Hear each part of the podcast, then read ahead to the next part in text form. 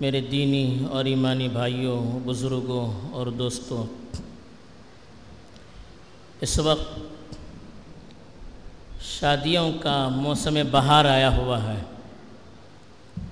محلے محلے شادیوں کے چرچے ہیں، دن میں کئی کئی نکاح کی مجلسیں منعقد ہو رہی ہیں، گھر گھر خوشیاں اس کی وجہ سے تقسیم ہو رہی ہے، اور ایک اللہ کے رسول صلی اللہ علیہ وسلم کی عظیم سنت کو انجام دینے پر خوشی ہونا ایک فطری بات ہے، اس لیے کہ شادی اس کا قرآن میں بھی حکم دیا گیا ہے، بلکہ شادی کو آپسی محبت اور الفت کا ذریعہ قرار دیا گیا ہے۔ قرآن مجید میں اللہ تعالیٰ نے اپنی نشانیوں کا تذکرہ کرتے ہوئے فرمایا، وَمِنْ آيَاتِهِ أَنْ خَلَقَ لَكُم مِّنْ أَنفُسِكُمْ أَزْوَاجًا لِتَسْكُنُوا إِلَيْهَا وَجَعَلَ بَيْنَكُم مَّوَدَّةً وَرَحْمَةً۔ اس کی نشانیوں میں سے تمہارے آپس کے جوڑے بھی ہیں، تمہیں میں سے تمہاری بیویاں بھی ہیں، تاکہ تم ایک دوسرے سے سکون حاصل کر سکو، اور اللہ تعالیٰ نے تمہارے آپس میں محبت اور ایک دوسرے کی شفقت کا جذبہ بھی رکھا ہے۔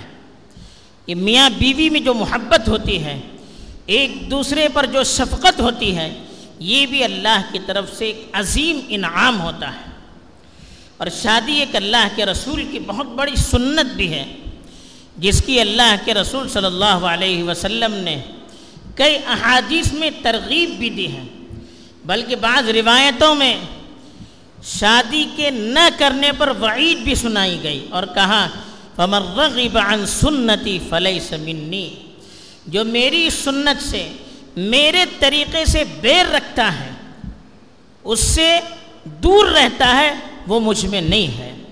یعنی جو میری سنت ہے، میرا طریقہ ہے کہ شادی کرنا، عبادت کرنا، سونا، دوسروں کے حقوق ادا کرنا، یہ جو میرے میرا طریقہ ہے، اس طریقے کو چھوڑ کر اللہ کو راضی کرنے کی اگر کوئی کوشش کرتا ہے تو وہ میرے طریقے پر قائم نہیں رہتا ہے۔ تو ایک بہت بڑی سنت ہے، اور یہی میاں بیوی کا جب جوڑ ہوتا ہے تو معاشرے کو اولاد ملتی ہے، نسل بڑھتی ہے، خاندان بڑھتا ہے، اور آپس میں معاشرہ قائم ہوتا ہے۔ لیکن یہی شادی جب اپنے حدود سے نکل جاتی ہے، شریعت کے معیار کو چھوڑ کر آگے بڑھ جاتی ہے، تو پھر درد سر بھی بن جاتی ہے، مصیبت بھی بن جاتی ہے۔ بہت سارے سرپرست حضرات ایسے بھی ہیں جو بیچارے اپنی اولاد کی شادی کرنے کے بعد کئی کئی سال تک اس کا قرضہ نہیں چکا پاتے ہیں، پریشان رہتے ہیں کہ کیا کیا جائے۔ معاشرے کے ایسے رسم و رواج سے شادیوں کو ہم نے گھیر دیا ہے، اس سے ہٹنا گویا کہ شریعت کو چھوڑنا ہے، ذرا سے اس کے خلاف کیا تو گویا ہم نے شریعت کی خلاف ورزی کی۔ جو چیزیں شریعت میں شامل نہیں ہیں، جو چیزیں شادیوں کا حصہ نہیں ہے، ان کو ہم نے شادیوں کا حصہ سمجھ کر اس طرح سے اس پر عمل کرنا شروع کر دیا کہ دوسروں کے لیے وہی چیز مصیبت بن گئی۔ اب چھوڑ بھی نہیں سکتے، چھوڑیں گے تو معاشرے سے طعنہ سننا پڑے گا، گھر والوں کی خفگی کو برداشت کرنا پڑے گا، اگر کریں گے تو اتنا خرچہ کہاں سے لائیں گے کہ اس کو پورا کیا جا سکے، کشمکش میں رہتے ہیں۔ بہت سے نوجوان شادی کی عمر کو پار کر چکے ہیں، لیکن شادی کرنے کی ہمت نہیں۔ کیوں نہیں؟ وہ کہتے کہ اتنا خرچہ ہمارے پاس نہیں، اتنا بڑا خرچہ ہے، ابھی میری کمائی کیا ہے؟ یہ سوچ سوچ کر بڑھاپے کی دہلیز پر قدم رکھ رہے ہیں، لیکن شادی کرنے کی جرت نہیں کر رہے ہیں۔ تو ایک شادی جو اللہ کے رسول کی ایک سنت تھی، سیدھے سادے طریقے سے اللہ کے رسول صلی اللہ علیہ وسلم اور آپ کے صحابہ نے جس سنت کو ادا کرنے کے لیے عمل کر کے بتلایا، اس طریقے کو جب ہم نے چھوڑ دیا، یہی سنت ہمارے لیے زحمت بن رہی ہے۔ تو ہمیں اللہ کے رسول صلی اللہ علیہ وسلم اور صحابہ کے معاشرے کی طرف لوٹ کر وہاں کے حالات کا جائزہ لینا چاہیے. احادیث کا جب ہم مطالعہ کرتے ہیں تو شادیوں میں جو اہم چیزیں ہیں مردوں کے لیے نکاح اور ولیمہ, اس کے علاوہ اور کوئی چیز ملتی نہیں ہے. عورتوں کے لیے جو رخصتی کا دن ہوتا ہے جس کو ہمارے یہاں محفل جلوہ کہتے ہیں, جلوے کی محفل, وہ رخصتی کا دن بڑے اہتمام سے منایا جاتا تھا. اس میں عورتیں گاتی تھیں, جیسے جلوہ پڑھتے ہیں ویسے گاتی تھیں, اور کچھ لوگ وغیرہ آتے تھے, تحفے تحائف دیتے تھے, بس اتنا ہی. اس سے زیادہ اور کسی چیز کا حدود سے زیادہ تفصیل نہیں ملتی ہے. عام طور پر جو چیزیں ملتی ہے وہ یہی ملتی ہے, اور اتنی سادگی سے شادی ہوتی تھی کہ ہم سوچ بھی نہیں سکتے تھے. حضرت عبد الرحمن ابن عوف رضی اللہ تعالیٰ عنہ بہت بڑے صحابی, اللہ کے رسول صلی اللہ علیہ وسلم کے بالکل خاص الخاص اصحاب میں. مکے سے جب مدینے ہجرت کر کے آئے تب تو مہاجرین وہ اللہ کے رسول کی ایک فیملی کی طرح تھی. ایک مرتبہ اللہ کے رسول صلی اللہ علیہ وسلم کی مجلس میں حاضر ہوئے, ان کے بدن پر زعفرانی رنگ لگا ہوا تھا. اس وقت عورتیں رنگیلی خوشبو لگاتی تھی, جس میں خوشبو تو کم ہوتی تھی, رنگ زیادہ ہوتا تھا. یہ عورتوں کی خوشبو جس میں رنگ کم ہو, رنگ زیادہ ہو, خوشبو کم ہو, اور مردوں کی خوشبو جس میں خوشبو ہو رنگ نہ ہو. تو ان کے بدن پر کچھ اس خوشبو کا حصہ لگا ہوا تھا. اللہ کے رسول صلی اللہ علیہ وسلم کی مجلس میں آئے, پوچھا یہ کیا ہے؟ انہوں نے کہا کہ میں نے شادی کر لی ہے. اللہ کے رسول کو معلوم نہیں, اتنے خاص ایک فیملی ممبر کی طرح ان کو بھی نہیں بتایا, اور کہا میری شادی ہو چکی ہے. تو اللہ کے رسول صلی اللہ علیہ وسلم نے کہا, بڑے مالدار صحابی تھے, کہا کہ کم از کم ولیمہ تو کرو, ایک بکرے سے کم از کم ولیمہ تو کیجیے. اسی طرح ایک صحابی, بخاری ہی کی روایت ہے, بخاری شریف اور مسلم شریف کی روایت, حضرت جابر بن عبداللہ رضی اللہ تعالی عنہما ایک صحابی تھے. ان کے والد کا غزوہ احد میں انتقال ہو گیا تھا, شہادت ہو گئی تھی. اب ان کی چھوٹی چھوٹی بہنیں تھیں, انہوں نے شادی کر لی. اللہ کے رسول کو پتہ ہی نہیں تھا. اللہ کے رسول کی خدمت میں تشریف لائے, حالانکہ اللہ کے رسول ان کے لیے باقاعدہ سرپرست کی طرح تھے, اس لیے کہ ان کے والد نہیں تھے, والد کا انتقال ہو چکا تھا. تو اللہ کے رسول نے پوچھا کہ تمہاری شادی ہو گئی؟ کہا کہ ہاں شادی ہو گئی. اللہ کے رسول کو معلوم ہی نہیں. پھر پوچھا کہ آپ نے کنواری لڑکی سے کی یا شادی شدہ, یعنی جس کی پہلے شادی ہو چکی تھی, مطلقہ یا جس کا شوہر انتقال ہو چکا ہو, اس کو سیبہ کہتے ہیں, ان سے کی؟ انہوں نے کہا کہ سیبہ سے کی. اس لیے کہ حضرت عبداللہ جابر بن عبداللہ بہت نوجوان, پہلی شادی. اللہ کے رسول نے کہا اگر کنواری لڑکی سے کرتے تم بھی مزہ لیتے, وہ بھی مزہ لیتے.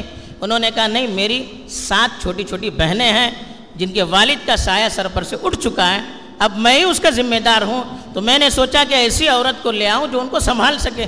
ان کی ہم عمر لاؤں گی تو کون سنبھالیں گے ان کو؟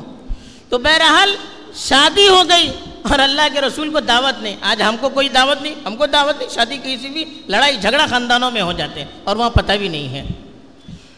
دوسری چیز, یہ پہلی چیز کیا معلوم ہوتی کہ شادی کو انہوں نے بوجھ نہیں سمجھا, اتنا اہتمام نہیں کیا جتنا ہم اہتمام کرتے ہیں. ایک مثال ہم دیتے ہیں, ایک واقعہ حضرت ربیعہ سلمی رضی اللہ تعالیٰ عنہ اللہ کے رسول کے خادم تھے. مسند احمد کی روایت ہے, اگرچہ ذرا سند کمزور ہے, لیکن چونکہ فضائل کی روایت ہے اس میں چیزیں چل جاتی ہے. آپ کو کہ کتنا ان کے نزدیک شادی آسان تھی. وہ اللہ کے رسول کی خدمت میں تھے. اللہ کے رسول صلی اللہ علیہ وسلم نے ایک مرتبہ ان سے پوچھا شادی کرو گے؟ انہوں نے کہا کہ نہیں, میں شادی کروں گا تو آپ کی خدمت کا مجھے موقع نہیں ملے گا. دوسری مرتبہ پھر پوچھا, پھر بھی انہوں نے ایسے ہی کہا. پھر انہوں نے سوچا کہ آئندہ اگر اللہ کے رسول پوچھیں گے تو میں اللہ کے رسول کو جواب دے دوں گا, اس لیے کہ میری ضرورت مجھ سے زیادہ اللہ کے رسول صلی اللہ علیہ وسلم جانتے ہیں. تو تیسری مرتبہ پھر جب اللہ کے رسول صلی اللہ علیہ وسلم نے ان سے پوچھا کہ تم شادی کرو گے, تو انہوں نے کہا کہ ہاں کروں گا. تو اللہ کے رسول صلی اللہ علیہ وسلم نے کہا جاؤ انصاری خاندان کے فلاں شخص کے پاس جاؤ اور ان سے کہو کہ فلاں عورت سے میری شادی کروا دو. تو وہ چلے گئے اور ان سے ملاقات کرنے کے بعد کہا کہ اللہ کے رسول صلی اللہ علیہ وسلم نے مجھے بھیجا ہے اور کہا کہ تمہاری فلاں لڑکی سے میری شادی کروا دو. انہوں نے کہا مرحبا برسول اللہ, کچھ نہیں پوچھا کہا کہ وہ کس خاندان کی ہے, وہ کچھ بھی نہیں, اس لیے کہ انہوں نے اللہ کے رسول صلی اللہ علیہ وسلم سے سنا تھا کہ اذا خطب الیکم من ترضون دینہ وَخُلُقَهُ فَزَوِّجُوهُ إِلَّا تَفْعَلُوهُ تَكُنْ فَسَادٌ عَرِيدٌ او كما قال علیہ الصلاة والسلام. کہا کہ جب کوئی لائق دیندار لڑکا، با اخلاق لڑکا تمہاری لڑکی کے لیے پیغام دے تو تم اپنی لڑکی کی شادی ان سے کروا دو، اگر ایسا نہیں ہوگا تو معاشرے میں فساد برپا ہوگا.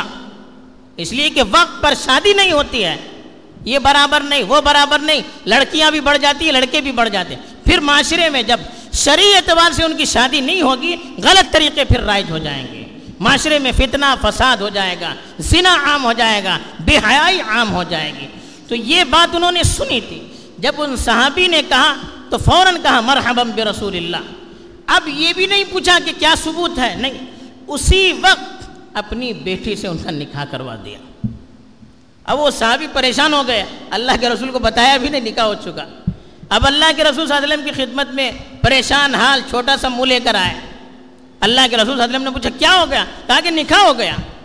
وہ سوچ رہے تھے کہ اللہ کے رسول ڈانٹیں گے، میں نے بھیجا نسبت کرنے کے لیے، تم شادی کر کے آ گئے. اللہ کے رسول نے کچھ نہیں کہا. انہوں نے کہا کہ میرا نکاح ہو گیا، میرے پاس مہر کا بھی پیسہ نہیں ہے. تو اللہ کے رسول صلی اللہ علیہ وسلم نے صحابہ سے چندہ کر کے ان کے مہر کا انتظام کروا دیا. پھر انہوں نے کہا مہر جب پہنچا دیا تو تھوڑا سا تھا، تو انہوں نے اس کو کہا اللہ کے رسول کی پیشکش ہے، بہت زیادہ ہے. پھر حضور اللہ کے رسول کے پاس چھوٹا سا منہ لے کر آئے، کہا مہر بھی دے دیا، اب ولیمے کے لیے پیسہ نہیں. تو اللہ کے رسول نے صحابہ سے کہا کہ ایک بکرے کا انتظام کیجیے، اور کہا کہ عائشہ کے پاس جائیے، چاول کی ایک ٹوکری ہے بوری، وہ لے کر آئیے، ولیمہ کیجیے. وہ ہو گیا. اب نہ وہاں اہتمام نہ یہاں اہتمام، بالکل سادگی سے شادی ہو گئی. یہ طریقہ کار تھا، خود اللہ کے رسول صلی اللہ علیہ وسلم کا معمول تھا. حالات کے اعتبار سے اللہ کے رسول صلی اللہ علیہ وسلم نے شادیاں کی، اور اس میں جو ولیمہ ہوتا تھا وہ حالات کے اعتبار سے. حضرت زینب بنت جہش، ان سے جب نکاح ہوا اور شب زفاف ہوئی تو اللہ کے رسول صلی اللہ علیہ وسلم نے ولیمہ بڑی شان سے کیا، گوشت اور روٹی. صحابہ نے بڑے بڑے بلند الفاظ سے تذکرہ کیا کہ بہت بڑا ولیمہ کیا، سب پیٹ بھر کر سب نے کھانا کھایا، گوشت بھی تھا اور اس میں روٹی بھی تھی. یہ بھی بخاری شریف کی روایت ہے. دوسرا حضرت صفیہ سے کے نکاح ہوا، سفر میں نکاح ہو گیا، اور سفر ہی میں شب زفاف ہو گئی.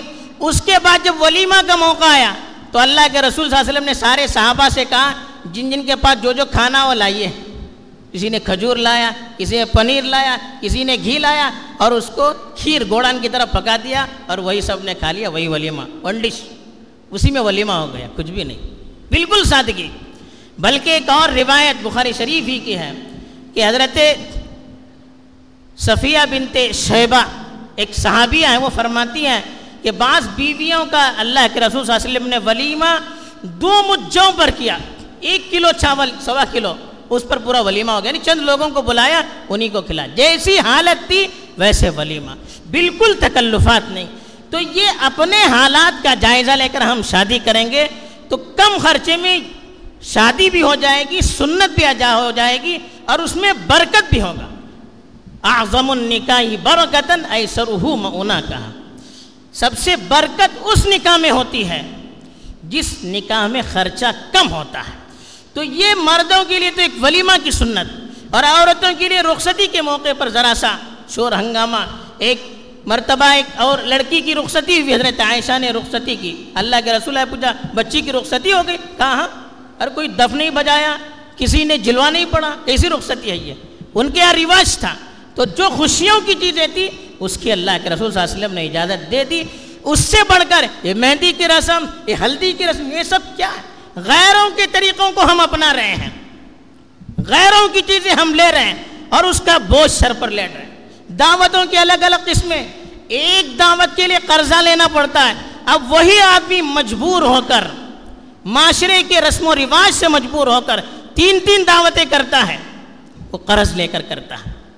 قرض در قرض، اتنا بوجھ تلے، اتنا جب دب جاتا ہے کہ سر اٹھانا مشکل ہو جاتا ہے. اور پھر اس کے ساتھ ایسی بےہودگی شادی، ایک سنت ادا کر رہے ہیں، اور پھر دلہے کو جب لے جایا جا رہا تھا ان کی بے ادبی کی جاتی ہے، بے حیائی کا معاملہ. نیا نویلا دلہا جب اپنی بیوی کے یہاں پہلی رات کے لیے جاتا ہے اس کو ایسے جوکر بنا کر لے جایا جاتا ہے. کیا چیزیں ہیں یہ آخر؟ کہاں غیرت ہماری مٹ رہی ہے؟ سنت میں جب ہم بے حیائی کو لائیں گے، غیر شرعی چیزوں کو لائیں گے، کیا یہ سنت کا مذاق نہیں ہوگا؟ اللہ کے رسول صلی اللہ علیہ وسلم کا مذاق نہیں ہوگا؟ کیا اللہ کی مددیں آئیں گی اس پر؟ ذرا سوچنے کی چیزیں ہیں.